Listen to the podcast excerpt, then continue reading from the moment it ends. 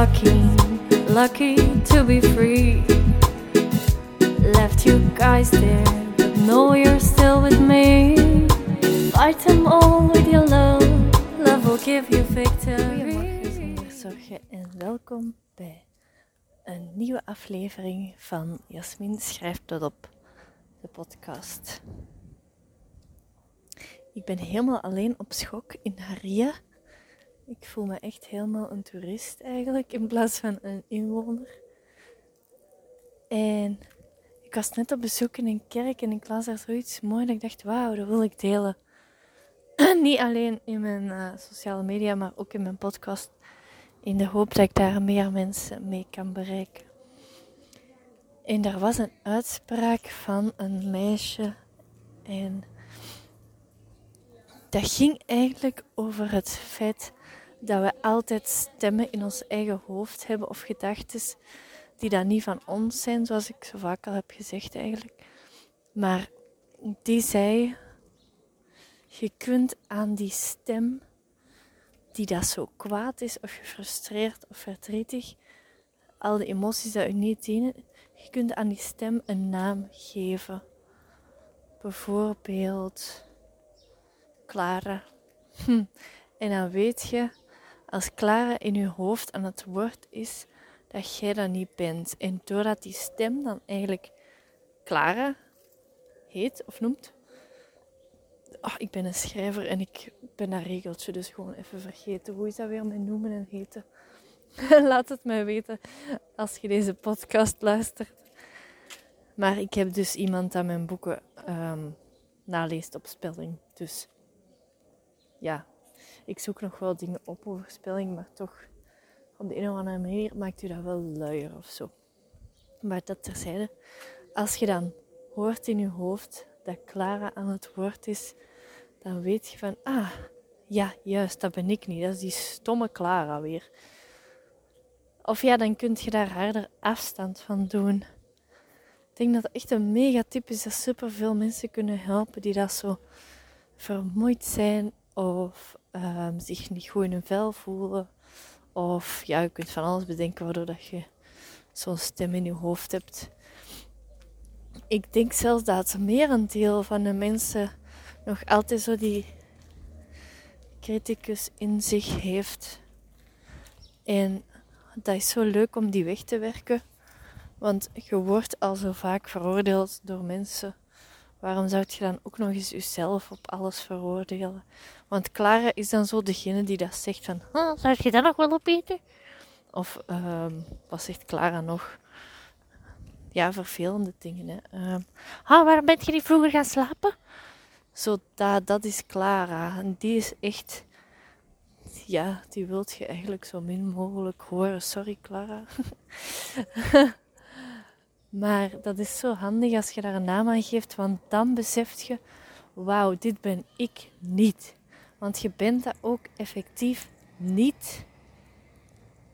Want dat is iemand anders dat die gedachte in u heeft gestopt. Die, die criticus van, zou je dat nog wel opeten? Dat was misschien vroeger uw papa dat dat tegen u heeft gezegd van hè, dan niet opeten, hè, want dan word je te dik. En die stem zit daar nog in. Maar van nature uit wordt er geen enkel kind geboren met, ja, zo dat veroordelende over wat dat je wel of niet zou moeten eten. En je kunt die stem echt stoppen doordat je beseft dat dat niet van u komt. Dus als je dan weet dat Clara weer aan het woord is, dan kun je echt tegen jezelf zeggen: Nee, Clara, wat je nu aan het zeggen bent, ja, dat helpt me echt niet verder. Dus praat maar tegen iemand anders. Zo zou ik dat dan doen. En wauw. Eens als je dan een goede band hebt gecreëerd met Clara, dan gaat die ook alsmaar meer en meer uh, weggaan. Allee, dan gaat die er goed zijn, maar dan gaat je daar niet meer aan ergeren, want dan weet je, ah ja, dat is die Clara weer, dat ben ik niet. Dat, en dat geeft zo'n gevoel van vrijheid en dat gun ik echt iedereen. Want vrijheid zit niet in het feit dat ik hier op de Canarische eilanden woon. En vrijheid zit niet in het feit dat ik uh, boeken schrijf. Vrijheid zit ook niet in het feit dat ik mijn dochter verzorg. Vrijheid zit niet in de relatie die ik heb. Vrijheid zit in dat ik zo veel uren tijd heb besteed aan mijn hoofd. Want er zat zoveel rommel in van andere mensen die dat er niet in thuis horen. Om een duur dan word je iemand die dat je eigenlijk niet bent. Dan word je klaar, letterlijk. En dan zit je zo vol met allerlei dingen die dat je niet in je wilt hebben. Maar dus door dan een naam te geven, dan kun je daar al afstand van doen. Want vaak zit dat zo diep in ons. Ik had dat nu wel eigenlijk toen dat ik zo mij daarin aan het verdiepen was, kon ik wel echt zien van, ah ja, dat komt van die persoon en dat komt van die. Niet alles, maar toch het merendeel. Maar als je dus iemand bent dat dat niet meer kan terugbrengen van wie dat, dat komt, want ik beloof u, hand op mijn hart, dat dat niet van u komt. Dat komt van uw omgeving buitenaf, want je wordt niet geboren met zo'n criticus in u. Ik noem dat zelfs een soort van maatschappelijke ziekte, dat je dat in je hebt. Dus uh, dan kun je die een naam geven en dan weet je voor altijd, voor eens en voor altijd, dat dat niet is wie dat jij bent. Want anders gaat Clara met u aan de haal. En dan gaat je het leven leven van Clara in plaats van dat van jezelf. En nee, dat wilt je niet, want ik heb dat ooit geprobeerd. Ik hoorde net ook een liedje op de radio. En dat was een liedje dat ik vaak had geluisterd in de tijd dat ik in Gent woonde en dat ik een bureaujob deed. En dat ik eigenlijk in Gent woonde om mijn beste vriendin te helpen, want die was net uit elkaar met haar vriend. En ik deed die job aan een bureau omdat ik dan mijn moeder en vader gelukkig zou maken. Dus eigenlijk alles wat ik deed was Clara. Ik deed gewoon Clara. Ik leefde Clara. Ik dacht Clara. Ik, ja, want daar begint het bij, bij je gedachten. Dan zie je eigenlijk nog maar eens dat alles begint bij je gedachten. Ik deed alles wat de andere mensen van mij verwachten. Of wat ik dacht dat ze van mij verwachten. En ik dacht dan ook, ja, als zij maar gelukkig zijn. Terwijl je kunt niet iemand anders zielsgelukkig maken. Want uiteindelijk, je ouders gaan er ook niet gelukkig van worden als jij tot ongelukkig aan uw bureau zit. En uw beste vriendin, ja, uh, dat is moeilijk uit te leggen, maar uh, je kunt iemand ongelukkig niet gelukkig maken. Dat is gewoon echt zo. En je kunt echt keihard proberen en jezelf helemaal leeg laten zuigen, maar dat, moeten die mensen met zichzelf aan de slag willen. En dat zijn er maar heel weinig die dat echt willen. En ik, kan me ook perfect inbeelden dat je dat niet wilt, want ik herinner me ook nog een tijd dat ik. Ik ging op skivakantie met, uh, ja, hoe zal ik, met drie vriendinnen was dat, in Winterberg.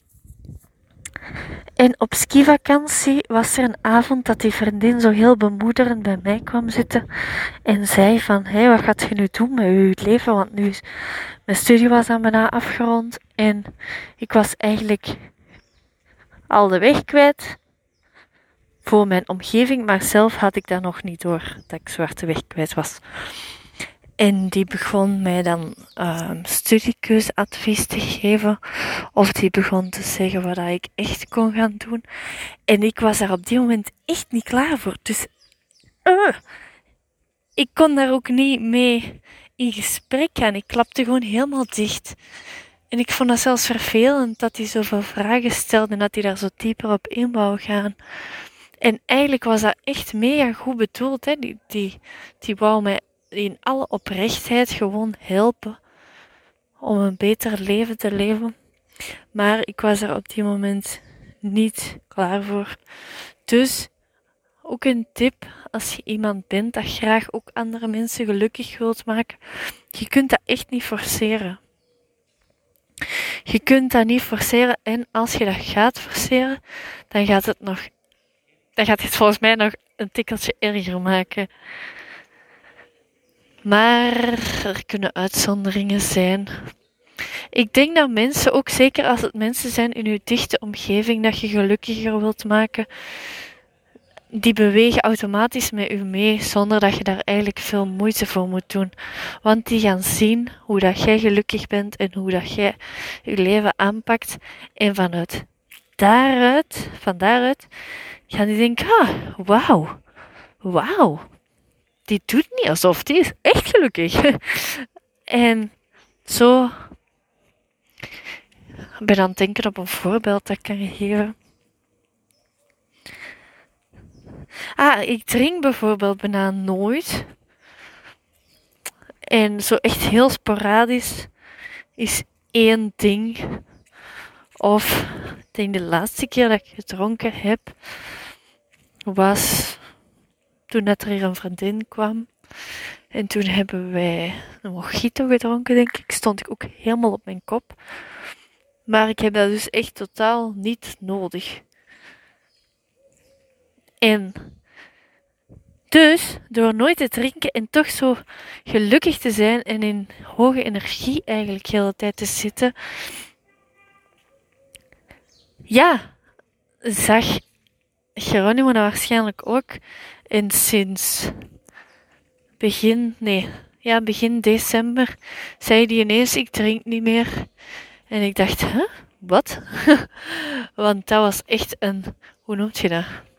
Die dronk veel.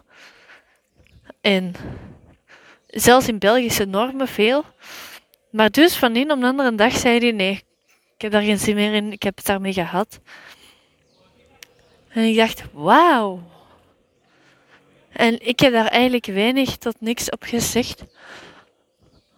Bueno, ik zei ja dat dat beter was voor zijn gezondheid en voor zijn mentale gezondheid waarschijnlijk ook wel. Maar uh, ja, ik heb daar zo min mogelijk aandacht aan gegeven. Omdat ik dacht, ik wil vooral dat je dat doet omdat je denkt van wauw, dat wil ik ook zo gelukkig zijn.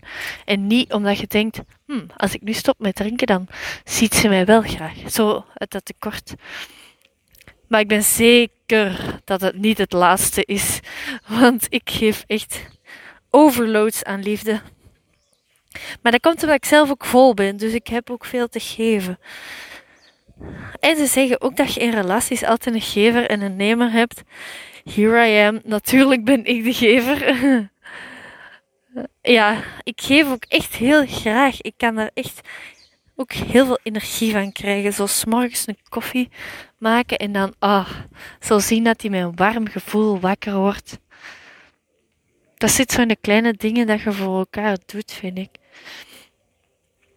Maar dus, uh, waarmee ik deze podcast begonnen was, ga eens na wanneer dat Clara tegen u praat en wanneer dat jij uzelf bent.